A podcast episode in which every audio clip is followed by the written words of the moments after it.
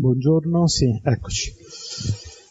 Devo dire che ho assunto questo tema generale di questi giorni sulla ricerca e cura di sé, provando un po' a cercare un percorso, visto che è un tema grande come la vita, e anche provando a scavalcare inizialmente l'ambivalenza di questi termini, che non è detto suggeriscano direttamente delle piste positive, nel senso che l'idea di ricerca, per quanto indispensabile, evoca quel modello un po' di caccia al tesoro, come se il sé fosse qualcosa di già pronto, per cui uno si mette alla ricerca e poi lo trova e finalmente l'ha scoperto e se lo prende. L'altro elemento, la cura di sé, ecco, occorre capire se sia un'operazione tecnologica quasi di costruzione, come si dice con un'espressione suggestiva ma fuorviante, no? La costruzione di sé come un'opera d'arte, quindi quasi una ricerca di autoperfezionamento, dove si inizia da se stessi e si finisce presso di sé, si ricade, vorrei dire, su se stessi, oppure invece se ricerca e cura di sé riguardano un percorso che è sicuramente più delicato, più complesso, più fragile, che assume lo scandalo della fragilità e però guarda in una direzione che sia più reale rispetto alla condizione concreta che noi esseri umani viviamo. Allora, la mia proposta è quello di specchiare, in particolare il termine cura di sé, con una consapevolezza antropologica che riprenda la riflessione sull'identità umana, al di là di quello che davvero mi sembra una delle povertà principali del nostro tempo, che è la povertà, l'incapacità nel riconoscimento dell'identità e del valore dell'essere umano. Basta dire che oggi le categorie principali, a parte quella di nemico, altro, diverso, straniero, per identificare l'essere umano sono quelle di risorsa o, se va male, di esubero. Ecco, dire a qualcuno che è una risorsa non è un complimento, vuol dire tu puoi produrre profitto. Quindi dovremmo smettere di dirlo alle persone straniere o ai giovani, no? E dicendo siete risorse. L'altro elemento, esubero, vuol dire la tua vita, la tua sola esistenza non solo è superflua, ma è quasi un intralcio al buon funzionamento delle cose. L'infinito lo cerchiamo, non so, in una chiave matematica, in una chiave logica. Ecco, in realtà abbiamo proprio perso la consapevolezza del valore infinito delle persone, del mistero dell'essere persone. Allora ogni volta un po' il tentativo, io credo, da parte di una riflessione sul senso della ricerca e della cura di sé, è innanzitutto quello di recuperare il senso del valore del destinatario di questa cura. Una cura che non sia adeguata al destinatario, appunto, del suo esercizio, diventa fuorviante, diventa completamente fuori centro. Allora, che tipo di riflessione antropologica può essere lo sfondo adeguato o il meno riduttivo possibile per pensare il tema della cura di sé? Ecco, io userei questa espressione, antropologia della creaturalità, dove però bisogna subito precisare la condizione dell'essere creatura non è necessariamente inscritta in una visione religiosa, in una visione teologica della vita. Ecco, al momento noi, quando leggiamo la condizione umana, la riportiamo a uno schema binario. Sarebbe un misto, un mix, una dialettica tra natura e cultura. Le antropologie correnti, tendenzialmente, anche involontariamente, sono dualiste, perché assumono questo binomio natura e cultura come le coordinate uniche, obbligate.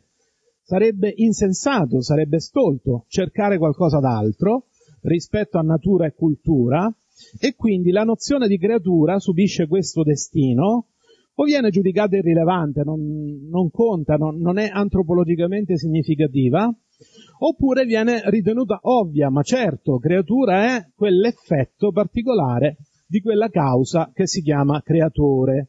Così, in un pensiero che usa Dio come risposta, e quindi satura completamente con una nozione in qualche modo altamente problematica, insomma misteriosa per noi, le questioni dell'esistenza concreta. Allora sì, la creatura sarebbe l'essere umano in quanto derivante da Dio, ma insomma poi come qualcuno che si è fortemente, diciamo, disperso e ha un po' tradito la sua radice. Ecco, io invece nel parlarvi della nozione di creatura vorrei sottolineare quegli elementi comuni della nostra esperienza di vita che non rimandano necessariamente a una risposta metafisica o religiosa. Quando il grande mistero della condizione umana è che noi davvero siamo un dono vivente, ma non è affatto sicuro chi sia e quale sia e se esista un donatore. Per questo la nostra condizione enigmatica non è così chiara, non siamo calcolabili, definibili, non c'è una formula matematica, chimica, una definizione concettuale che mi restituiscano il valore dell'essere umano o anche solo l'identità concreta dell'essere umano. Allora, nella prospettiva che vi propongo, la nozione di creatura non dice direttamente la derivazione da Dio, dice qualcosa d'altro. Innanzitutto non è una terza dimensione, non è che ci sia la natura, la cultura e poi appunto una dimensione ulteriore che sarebbe la creaturalità. Direi piuttosto la condizione di creatura attraversa e trasversale a quella della dimensione naturale e alla dimensione della cultura, ma le attraversa come una vocazione, come un'attrazione, come un magnetismo. Allora forse leggere il nostro essere creature, persino Marx quando parlava dell'alienazione religiosa diceva il respiro della creatura oppressa, e gli esce questa espressione, questo termine creatura, per dire l'essere umano nel suo volto vulnerabile, nella sua fragilità. Ecco, a mio avviso la nozione di creatura può essere riassunta, condensata, almeno in prospettiva, in due tratti. Ecco, il primo, la vita che noi abbiamo è vita ricevuta. Se vogliamo evitare la retorica del dono, basterebbe dire è vita ricevuta, non immediatamente fabbricata, decisa, progettata. C'è in noi una passività originaria, per cui se la declinassimo già dovremmo dire ricerca del sé o anche essere ricercati, essere curati. C'è una passività fondamentale nella nostra condizione a cui non possiamo sfuggire proiettandoci sempre come i soggetti protagonisti, i soggetti attivi, i soggetti che costruiscono la realtà. E ogni azione veramente feconda ha una radice di passività, ha un tempo di maturazione nella passività che è decisivo per la fecondità stessa dell'azione. Allora il primo tratto è che la nostra esistenza è esistenza ricevuta, il secondo tratto è che proprio per questo in noi ogni atteggiamento o comportamento o logica di tipo distruttivo, umiliazione, negazione, eliminazione, tutto quello che è distruttivo tradiscono questa nostra condizione, questa nostra provenienza, per cui abbiamo ricevuto l'esistenza e però la possiamo confermare, la possiamo davvero ricevere se impariamo lentamente nella vita interiore, nella vita interpersonale, nella vita politica addirittura, nella vita economica e persino nel rapporto col mondo naturale a non ricorrere a logiche distruttive. Capite subito l'antagonismo radicale, o la logica della cura o la logica della potenza distruttiva, che nella tradizione, nella nostra tradizione in buona parte, diciamo, del codice genetico dell'Occidente, invece gode di buona fama perché si spaccia come una forza creatrice. Ecco, si potrebbe dire chi è l'occidentale da questo punto di vista, uno che crede che la distruzione sia creativa e non gli toccate la potenza, la distruzione, l'uso della forza, che altrimenti non vi prende sul serio e dice che non siete realistici. Se credete in Dio, vi dirà che Dio è quello che vi ha preparato anche una punizione, altrimenti neppure Dio è credibile, se non esercita una forza che può arrivare a essere distruttiva. Allora la condizione creaturale nostra in realtà parla un altro linguaggio. Allora da un lato quello dell'aver ricevuto e dall'altro quello dell'imparare la non distruzione.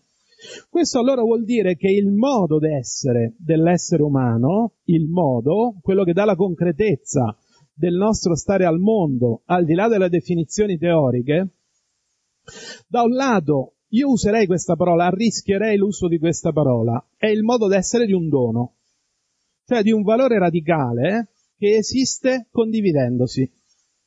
E allora il nostro insistere sulla vita che è relazione, ormai abbiamo scoperto che è relazione, e che siamo intrinsecamente relazione, non solo abbiamo relazione, e che addirittura c'è una fede antropologica che viene prima delle religioni, cioè poter credere nelle relazioni fondamentali.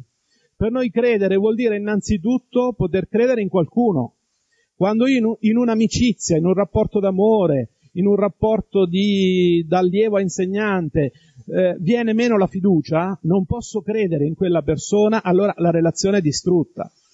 Ecco, allora, nel cammino del nostro essere persone c'è questa dimensione di essere dei doni viventi, solo che siccome il dono siamo noi stessi, non lo vediamo, tendiamo a dire che non esiste, che la gratuità è così un'evocazione retorica, oppure sospetta.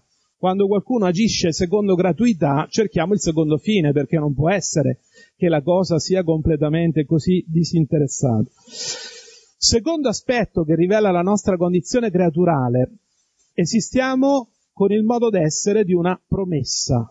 Tutti quelli che ormai riconoscono la dignità umana riconoscono che questa dignità è una tensione fondamentale alla pienezza, alla possibilità di una pienezza di vita. Ma in questo percorso non siamo garantiti, c'è una fragilità di fondo.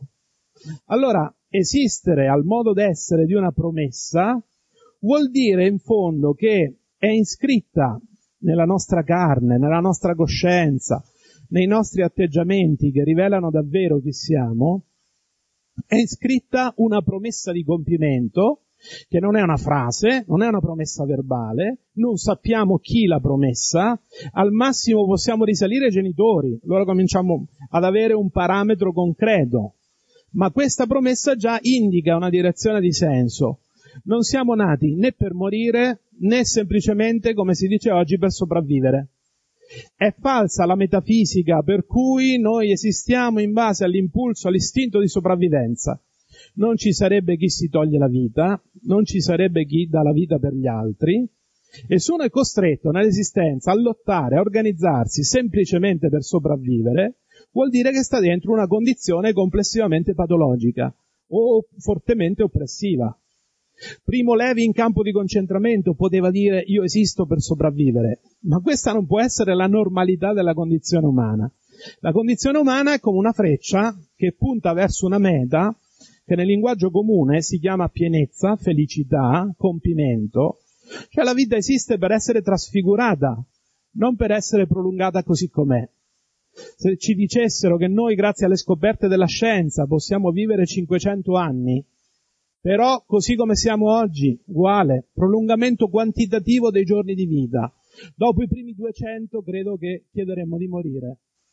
Perché noi non vogliamo semplicemente la vita com'è, la vogliamo trasfigurata, vogliamo una vita che abbia una capacità di felicità, una capacità di compimento, dove il compimento non è la morte. Anche qui, come occidentali, potremmo cominciare a dissociare le due cose. Terzo modo d'essere della condizione creaturale, anche questo può sembrare retorico, ma a pensarci assomiglia a quello che noi sperimentiamo nella relazione con i genitori, con quelli che ci hanno preceduto. Ecco, l'essere umano ha il modo d'essere di un sogno. Non solo noi abbiamo dei sogni, non solo attraverso i sogni, dalla lettura di Freud, di Jung, di altri, possiamo decifrare alcune matrici, alcune grammatiche profonde del nostro codice affettivo ed emotivo. Non solo abbiamo l'utopia, la coscienza anticipante, diceva Ernst Bloch, il grande filosofo tedesco della speranza. Ecco, ma noi abbiamo la realtà stessa di un sogno, che vuol dire proveniamo da un desiderio radicale. Allora questo desiderio non va dimenticato, non va tradito, va svolto. Esistere al modo umano significa svolgere un sogno. E così l'adulto rispetto al bambino non è colui che spezza o nega o deride i sogni del bambino, ma è colui che li svolge. Io associerei alla parola adulto questi due termini: consistenza e continuità. Quindi io non dimentico il sogno, ma sono adulto se so conferire consistenza e continuità a quello che era il sogno iniziale. Quindi è chiaro che noi non lo controlliamo, non è un progetto, non ho parlato di un progetto, di una costruzione mentale. essere sogno è qualcosa che permea il nostro modo d'essere sin dalla carne, sin dalla corporeità, sin dalle emozioni, anche da tutto quello che va oltre il controllo razionale. Ma allora, se è questo, se la condizione di creatura vuol dire hai ricevuto una vita che tu davvero assumi se la condividi e se impari a stabilire relazioni non distruttive, hai un modo d'essere che assomiglia a quello del dono, a quello della promessa e a quello del sogno. Ma allora che vuol dire per un essere così costituito la cura di se stessi? Che cosa può voler dire questa indicazione di valore, di responsabilità anche rispetto a se stessi? Ecco, a me pare che questo comporti una riconsiderazione, questa è un po' la categoria che vi propongo come fondamentale, di nascita. Voi sapete che nel pensiero occidentale ci sono dei temi ombra, per esempio la donna non solo come tema, ma come sguardo, cioè lo sguardo femminile, i bambini naturalmente, il dolore, la nascita, anziché la morte, o almeno anziché l'essere per la morte come vettore centrale dell'esistenza. Ci sono temi dell'Occidente impensati o pensati male. La non violenza, noi ancora abbiamo il negativo davanti perché non abbiamo l'esperienza per avere una parola positiva. Sarebbe come se per dire donna dicessi non uomo. Ecco, abbiamo una serie di cose impensate. Allora, tra queste probabilmente c'è proprio la nostra natalità, la nostra condizione di creature che passano per la nascita e non sono create da una onnipotenza originaria che le fabbrica come fossero uno scultore, ma vengono da un corpo di donna, vengono da una relazione. Ecco, allora la nascita, a mio avviso, ci dà proprio la prospettiva del significato della cura di sé. L'essere umano, questo l'hanno detto tutte le riflessioni sulla condizione umana, è incompiuto, molto più incompiuto di un gatto, di un cane, di un cavallo. Gli animali in poche settimane arrivano alla loro condizione di maturità.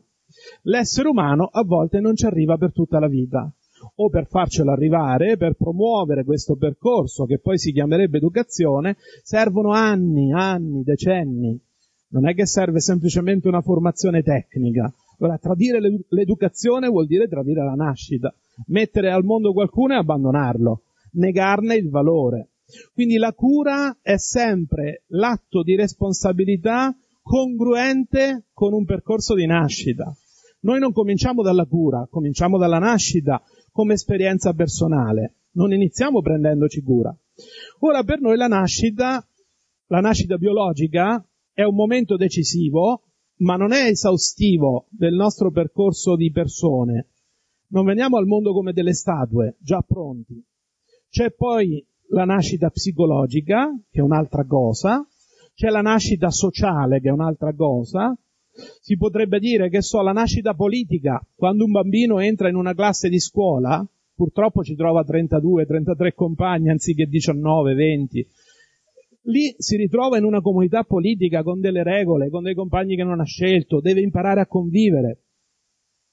Ora, probabilmente, a parte queste nascite, al di là di queste, c'è una nascita radicale della persona che non coincide con il momento in cui muore. Sarebbe un'ironia, insomma, piuttosto ingenerosa nei nostri confronti. Non è un ideale da rimandare a un eventuale al di là, ma forse coincide con la maturazione in noi stessi di una capacità di fedeltà alla nostra unicità. Ciascuno di noi è unico. Arriviamo a nascere radicalmente quando assumiamo questa unicità, e questa unicità non è uno schermo, una disgrazia, una maledizione per gli altri, ma è un elemento di comunione che si approfondisce. Non si nasce per nascere, si nasce per entrare in una comunione che è grande come la vita. Ogni soglia, ogni attraversamento di un confine che è tipico del dinamismo della nascita, appunto annuncia l'ingresso in una comunità più grande. Allora, voglio richiamare qui la lezione di una grande filosofa del Novecento, Maria Zambrano, filosofa spagnola, la quale appunto dice: nella percezione immediata della condizione umana c'è poco da stare allegri, perché noi nasciamo, cominciamo a crescere, se ci va bene invecchiamo, se ci va bene, e poi arriva la morte. Questa parabola sarebbe l'arco dell'esistenza, dove allora intuitivamente qualunque metafisica, qualunque religione, qualunque visione del mondo noi abbiamo, nel cuore noi siamo convinti che la misura, la destinazione ultima, la verità della vita sia appunto la morte, perché questo è il percorso e nessuno può sfuggire a questo. Allora, Maria Zambrano invece sottolinea un'altra prospettiva, prende sul serio questa nostra incompiutezza. Dice, beh, l'esistenza è un percorso accidentato in cui noi non è che costruiamo noi stessi, come se fossimo un risultato tecnologico delle nostre facoltà, ma noi andiamo avanti nell'esistenza, nel senso qualitativo dell'andare avanti, se rispondiamo a un appello. Nascere vuol dire rispondere a un appello. Tanto più che nella nascita biologica non abbiamo proprio scelto di venire al mondo. Ma nelle altre forme di nascita, beh, lì è necessaria l'adesione della nostra libertà, è necessario il consenso, è necessario addirittura l'adesione della persona. Allora, che vuol dire nascere radicalmente? Vuol dire accettare questo appello, e non possiamo definire prima qual è la fonte, qual è la vocazione profonda che ci porta a nascere. Se volete potremmo usare termini come la vita, oppure termini come la verità, o termini come l'amore. Ci viene da sorridere a sentire, non dico la vita, ma verità e amore sì, perché ormai queste parole le abbiamo lasciate sulle labbra dei fanatici, di persone violente o di persone non credibili, o sulle labbra dei potenti, e allora ci rinunciamo, a poco ci rubano anche le parole. Ecco, io credo che dovremmo riprenderle dal fango queste parole, ripulirle, sentire la credibilità concreta, creaturale che hanno, e allora potremmo riconoscere che davvero per noi esistere vuol dire rispondere. Rispondere a un amore, a una vita, a una forza originaria, che non è una potenza, che non è qualcosa che ti schiaccia, che davvero ti attrae a questa pienezza. Certo, questo vuol dire uscire dalla mentalità in qualche modo consolidata. Pensate solo quali sono state le risposte del pensiero occidentale, fatte le debite eccezioni, alla domanda, e chi è l'essere umano? Come si dice nel Salmo 8, con espressione ironicamente impropria, che cos'è l'essere umano? Perché te ne ricordi, o Dio? Le risposte del pensiero occidentale sono state, è un essere sociale o politico, è un essere razionale o che ha il discorso, e soprattutto è un essere mortale. Adesso, come è giusto fare quando si sentono proposizioni generali? Se tentassimo una verifica esistenziale, come dire, ma io mi rispecchio in questa definizione, immaginatevi come esseri sociali e politici, razionali e linguistici e mortali, e vedete se l'essenziale della vostra unicità, della vostra storia di persone, in questo modo è stato detto. Ecco, io credo di no, che le risposte che l'Occidente ha dato sull'identità umana siano profondamente insufficienti. È sfuggito, per esempio, che l'essere umano, che pure abitato interiormente da forze di vario genere, anche oscure, anche distruttive, incontra esternamente forze diverse, anche distruttive, eppure nel cosmo è l'unico essere che può trasformare quello che lo abita in amore e addirittura disinquinare questo amore facendolo diventare qualcosa di generoso, di creativo.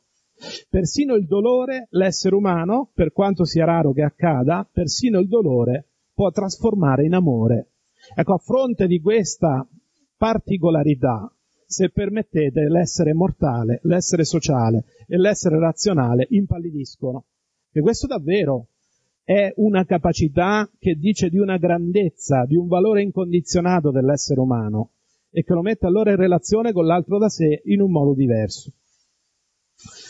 Certo, questo rimando all'amore risulta sospetto, sicuramente, forse le condizioni di credibilità dovrebbero essere esplicitate, enunciate. Allora ogni volta che ci viene di dire l'amore, forse almeno io lo posso dire a me, la traduzione operativa dovrebbe essere il mio cambiamento.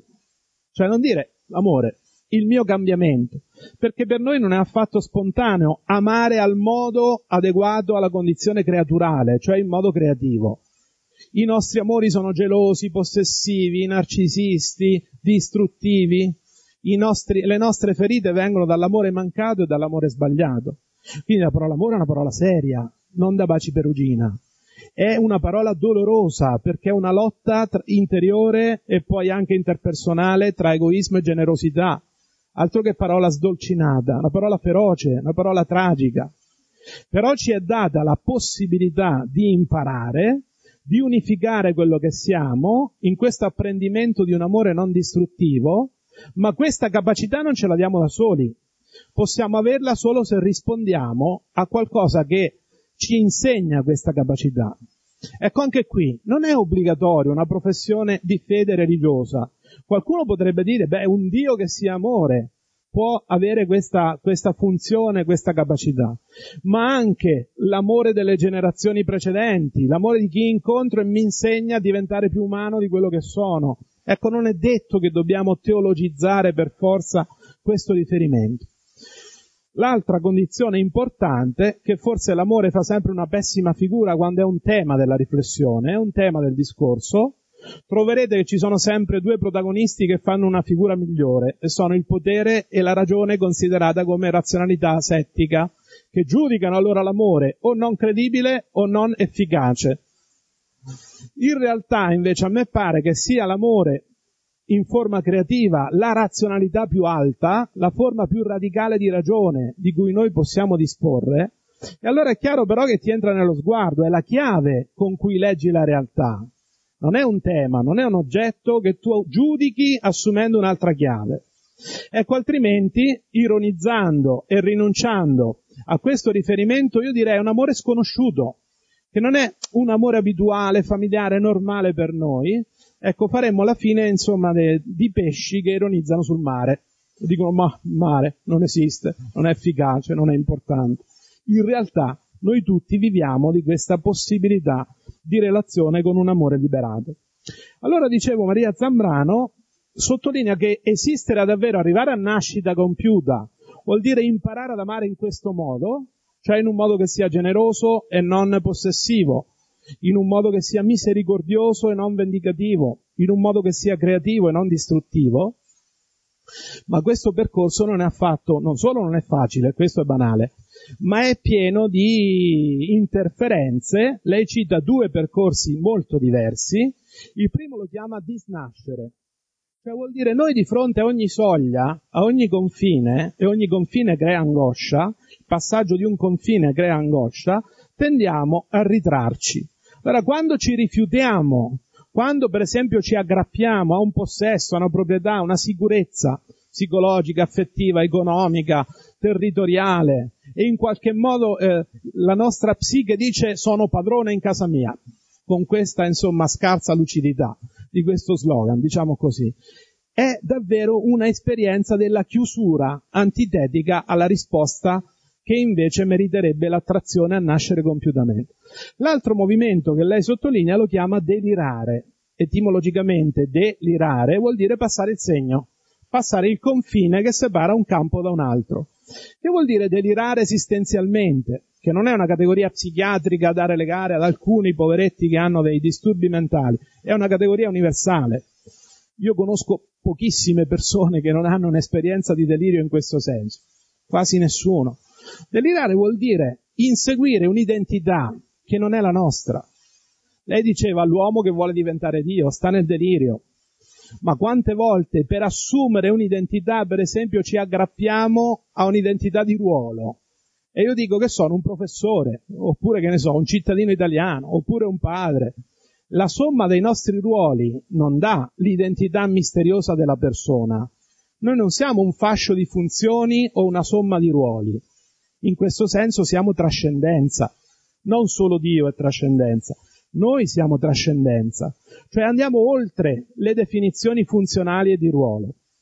Allora, se è questo, è chiarissimo che in questo percorso abbiamo bisogno di qualcuno che ci aiuti a nascere, come a nostra volta, man mano che noi acquisiamo una responsabilità nei confronti di altri, noi possiamo aprire la strada, essere testimoni di quella attrazione buona che porta le persone a essere se stesse, oppure possiamo sbarrare la strada, possiamo precludere alle persone il loro percorso.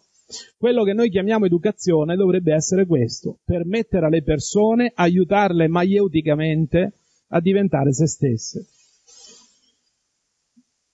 Arrivo allora alla parte conclusiva, che vuol dire in un'ottica che considera l'esistenza come un percorso di completamento della propria nascita e di aiuto nei confronti degli altri, ricevuto e dato, affinché questo accada e sia condiviso per tutti, non solo per me stesso, non solo come perfezione del mio narcisismo, ma come servizio nei confronti di altri, a partire da quello che io ricevo, perché io non inizio dando, servendo, aiutando, io inizio ricevendo. La legge del dono nell'esistenza dice che noi entriamo nelle dinamiche di dono imparando a ricevere. Forse il sentimento più luminoso di questa nostra condizione è la gratitudine, che in fondo è il contrario abbastanza dell'angoscia, per cui noi abbiamo una sfiducia radicale nella relazione e l'altro diventa un oggetto o un nemico. Ecco, quali sono gli elementi di questa cura di sé nella prospettiva di un'esistenza nascente, che non è inconcludente, non significa che indugia, che aspetta, che tergiversa sul diventare se stessi, ma davvero conosce l'identità profonda come una tessitura e non come una costruzione o come un adeguamento a modelli esterni. Ecco, il primo elemento di una cura di sé in questo senso lo chiamerei l'integrità, che non vuol dire, anche qui subito pensiamo, l'integrità morale, l'adesione a regole e divieti, per lo più di ordine sessuale. Già sulle tasse, su cose politiche siamo molto più indulgenti. Non è un'integrità morale o moralistica. Integrità vuol dire che noi siamo uno, ma siamo molti. Noi abbiamo il corpo, il cuore, con cui sentiamo, se no saremmo veramente sordi esistenzialmente. Anche qui non è una immagine da canzoni di Sanremo. Cuore, organo, capacità di sentire. La coscienza, la capacità di discernere quello che è creativo e quello che è distruttivo. La ragione, la capacità di legare i fatti e i significati. Chi parla solo di fatti, evidentemente ha dimidiato la ragione. La fantasia, cioè la capacità di cogliere l'ulteriore, il possibile, cogliere la dissonanza, la diversità, che il mondo dato non è la vita, che il mondo dato è una versione della vita. Da ultimo cito l'anima, che forse non è tanto quell'entità immateriale che pensavano i greci, non è nemmeno pura energia, come si dice oggi per accreditarla agli occhi della mentalità scientifica. Lo si dice, sì, l'anima ci può dire come parola, non ci abbiamo solo i neuroni, però l'anima è energia, così sembra una cosa più scientifica. Ecco, io invece direi che l'anima è quella soggettività profonda, che passa per il corpo naturalmente, non è separata dal corpo, per cui è la fonte in noi dei sì e dei no che diciamo alla vita. Se volete una parola un po' più concreta che renda conto di questo termine, io vi suggerirei la parola libertà. La libertà non è un organo, come i polmoni, il fegato. Non posso dire mi funziona bene la libertà, oppure c'è troppa libertà, con questa determinazione quantitativa. La libertà in ciascuno di noi è un viaggio, è una maturazione della nostra unicità. Anche qui dice il modo inconfondibile di esistere. Allora, ecco l'anima, cioè il nostro modo di rispondere alla vita, di uscire dalla pura reazione alla vita e agli altri, di arrivare a una risposta originale, e questo allora è la pienezza del nostro essere noi stessi, appunto la nostra libertà, come un viaggio compiuto, come un viaggio confermato e non tradito. Altro elemento importante di questa cura di sé, ecco direi quella lotta interiore, tutti i grandi maestri della non violenza l'hanno subito testimoniata, quella lotta interiore che non vuol dire proiettare sull'altro l'etichetta del nemico, proiettare sull'altro l'identità del male. Ci sono teologi nell'islamismo che dicono il jihad non è la guerra contro gli infedeli, è la lotta interiore tra il bene e il male, altro che la distruzione, altro che la persecuzione. Allora, la cura di sé vuol dire quella lotta interiore che nessuno può fare al posto mio, tra tendenze distruttive e originalità creativa, capacità appunto di rispondere al male con il bene, anche se detto così sembra uno slogan, ma è invece la chiave del nostro essere veramente persone libere. Da ultimo, sottolineerei in questa cura di sé quel decentramento, per cui nella mia soggettività complessa, abbiamo detto abbiamo tanti centri di soggettività che vanno armonizzati, allora sono persona integra, e neppure questo basta, perché il centro della mia soggettività non è semplicemente interiore, in qualche modo è interiore ma sempre correlato a un centro esterno, quello che noi chiamiamo l'altro, l'incontro con il prossimo, l'uscita da se stessi. Qui davvero si gioca la reale cura di sé, che non vuol dire allora portare il proprio io a un centro benessere, ma vuol dire imparare a sfuggire alla dittatura dell'io superficiale, io reattivo, io perennemente narcisista, io perennemente misura di tutte le cose, quindi ci soffoca in quello che noi siamo, e invece risalire da questo io superficiale, narcisista, tirannico, a quell'anima, come la intendevo prima, che si traduce, niente di spiritualistico, si traduce nell'azione, si traduce in quel decentramento per cui l'altro in qualche modo diventa il fine vivente, il valore vivente che riconosco. Dice bene Emmanuel Levinas, che cos'è l'amore? Parola che lui usa pochissimo, per paura dell'inflazione, della scarsa credibilità del termine, per come ci suona. Dice l'amore è la preferenza per l'altro. L'amore è la preferenza per l'altro. E aggiunge, che cos'è la libertà? È avere il tempo di evitare la violenza con cui andrei addosso all'altro, avere il tempo di disinnescare i comportamenti distruttivi. Questa è la libertà. Allora, se è questo, è chiaro che la cura di me stesso non è un'operazione narcisistica, nel senso negativo del termine, sappiamo che c'è un senso positivo, evolutivo, d'accordo. Però quando io semplicemente sono autocentrato, sistematicamente autocentrato, la cura di me stesso vuol dire la capacità di tradurre la mia libertà in servizio, in dedizione, cosa da cui non parto, cosa che imparo molto lentamente, ma quando la imparo, quella è la chiave di quella pienezza che prima chiamavo nascita radicale della persona. Compimento di una felicità che non può essere fortuna o privilegio, che non è incompatibile con la sofferenza, questi sono dei pregiudizi radicati, no? La felicità sarebbe la fortuna, Gastone, il cugino di Paperino, per capirci, la fortuna, il privilegio, mondo va in rovina, ma io sono felice, c'ho tutto. Oppure sarebbe l'assenza di dolore, quella sorta di stupidità emotiva, che io non conosco emozioni negative e quindi sarei in questo senso felice.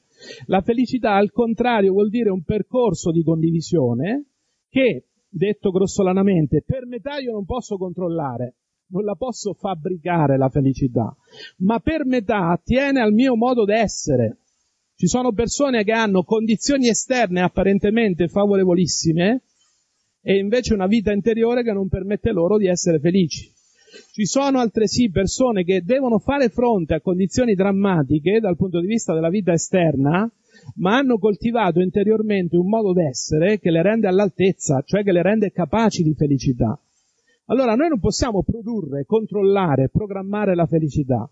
Quello che possiamo fare è condividere, man mano che cresciamo, quanto di buono sperimentiamo, attraversare insieme la sofferenza o farle fronte insieme, senza esaltarla, senza razionalizzarla, senza dire che è un merito da offrire a Dio, affrontarla insieme, e questo genera gli elementi, alcuni elementi costitutivi di quello che chiamiamo felicità, pienezza, compimento. Ora questo vuol dire nascere compiutamente, e questo, dicevo, non coincide con la morte, non coincide con l'andare al di là della vita visibile. Chiudo allora. Chi è il soggetto che può affidarsi in questo percorso? Non dico subito realizzare, se no ritorniamo a un'ottica tecnologica di progetto, di potenza, di conseguimento di un obiettivo. Affidarsi in questo progetto, la vera ricerca, quello che noi chiamiamo ricerca del sé, io credo dovrebbe essere tradotta col termine risveglio, dice bene Simone Weil, le cose di fondo nella vita non si ricercano, si attendono. Lei dice è volgare pensare che si cercano, come se io dovessi conquistarle, si attendono, cioè vuol dire solo se mi risveglio a un grado più radicale di realtà, ha un'attrazione più fondamentale, allora solo se c'è questo risveglio posso veramente iniziare il percorso. Allora chi è il soggetto che può sperare di inoltrarsi lungo questo percorso, che cambia profondamente la percezione della condizione umana e direi anche il modo di stare in relazione con gli altri? Ecco, tra gli elementi sottolineerei un soggetto che davvero non teme la dilatazione della propria vita interiore, della propria capacità di raccoglimento, di attenzione all'integrità di tutto quello che è il suo centro di soggettività, nel senso in cui Kafka, che pure non era un autore così, insomma, carico di speranza nella condizione umana, ma anche era sorprendente in questo, nel senso in cui Kafka dice: avere una stanza è la condizione della vita, avere molte stanze è la condizione della felicità. Ecco, si riferiva proprio alla dilatazione della vita interiore, che ci dà lo spazio per elaborare risposte nostre alla vita e non reazioni meccaniche, che sarebbero sicuramente distruttive. Ecco, tradurre questo in parole quotidiane vuol dire cura di sé, dilatazione della vita interiore, vuol dire percorso educativo, responsabilità educativa delle generazioni adulte nei confronti delle nuove.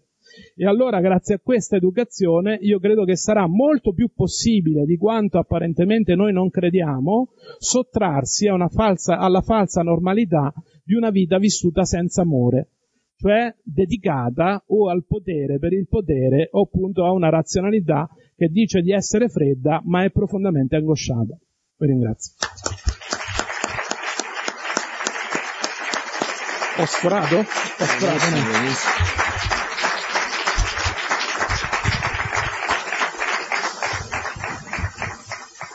Benissimo, lasciamo spazio a qualche domanda. Difficile fare domande su un tema così, ma qualche commento, suggestione, commento a caldo. Ecco, io chiederei se possibile qualche elemento in più sull'ultimo spunto, su cui in parte, anzi in larga parte, lei ha già dato la via, ma quando parla di questo come presupposto di una ricerca di felicità, quello del saper attendere e dilatare il proprio sé per lasciare spazio per delle ricerche e delle risposte, ecco. Questa condizione è una condizione che in qualche modo l'essere umano può facilitare, oppure che è il risultato di percorsi della vita che accidentalmente o portano a questo momento di apertura e di risveglio.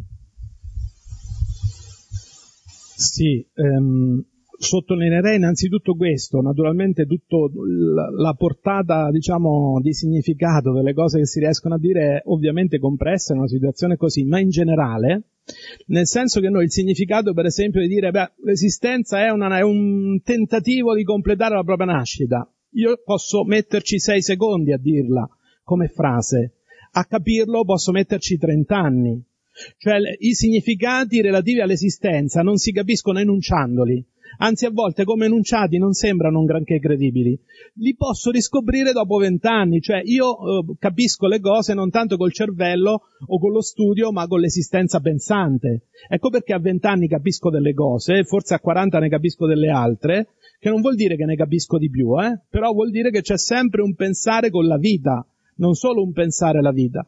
Allora, rispetto a questo, è chiaro che sembra molto così volontaristico dire se io prendo un giovane e gli dico dilata la tua vita interiore, quello mi picchia giustamente, perché insomma, no? Allora, io credo che le forze concrete siano da un lato una profonda fedeltà al desiderio di pienezza che da qualche parte noi abbiamo. E qui lo so che la parola felicità risulta, poveretta, persino meno credibile di Dio e di amore, perché poi felicità non ci crediamo, al massimo è l'esperienza di un momento. Noi usiamo come se fosse normale l'espressione i migliori anni della vita, che è un'espressione falsa, perché nessuno ci dice che siano quelli della giovinezza, quelli dell'infanzia, non è affatto detto. Allora, occorrerebbe ripensare qual è l'energia concreta, questa fedeltà profonda, a questa nostalgia di felicità che abbiamo nel cuore. Questa felicità è sconosciuta, se ci pensiamo, non la possiamo riempire con una serie di fattori, no? Quindi da un lato, per citare Albert Camus, il coraggio di non ingannare la propria sete anche quando siamo nel deserto, cioè di non riempirci di surrogati, di non vivere per il lavoro, per il cibo, per tutto quello che ci fa da droga, no? E avere invece la capacità direbbe la tradizione dei Veda, di usare la disillusione. Cioè, un'esperienza la faccio, d'accordo, ma non me ne lascio riempire. Riconosco che c'è una felicità più grande che mi chiama a riprendere il cammino. Allora questo è un percorso che indica una strada, non tanto una casa, in cui io mi arrocco a difesa di quello che ho conquistato. Quindi il primo ingrediente concreto, questo desiderio radicale che va riascoltato e non costantemente delegittimato, falsificato. Secondo elemento, naturalmente, dicevo prima, la relazione educativa, cioè occorre che ci siano delle figure autorevoli che mi aiutano in questo percorso e concretamente nutrono, se no non ha senso, nutrono quei centri di soggettività di cui parliamo prima. Il cuore va nutrito, la coscienza va nutrita, la ragione va nutrita, l'anima, che sembra così, va nutrita. Allora chi lo fa questo se non ho delle figure, che io chiamerei non dei modelli ma delle guide, che fanno strada con me? Siamo in montagna, no? La guida fa strada con me ma non la fa al posto mio. Ecco, allora senza guide questo percorso non è possibile. Arriviamo a quella piattezza che non è solo desolante, ma diceva Hannah Arendt, sempre citata su questo, è pericolosa. Al processo Eichmann diceva, Eichmann non era un mostro, era uno che aveva la piattezza interiore, non si confrontava più dentro di sé su quello che è bene e quello che è male. Quindi è molto pericoloso non crescere in modo umano gli esseri umani.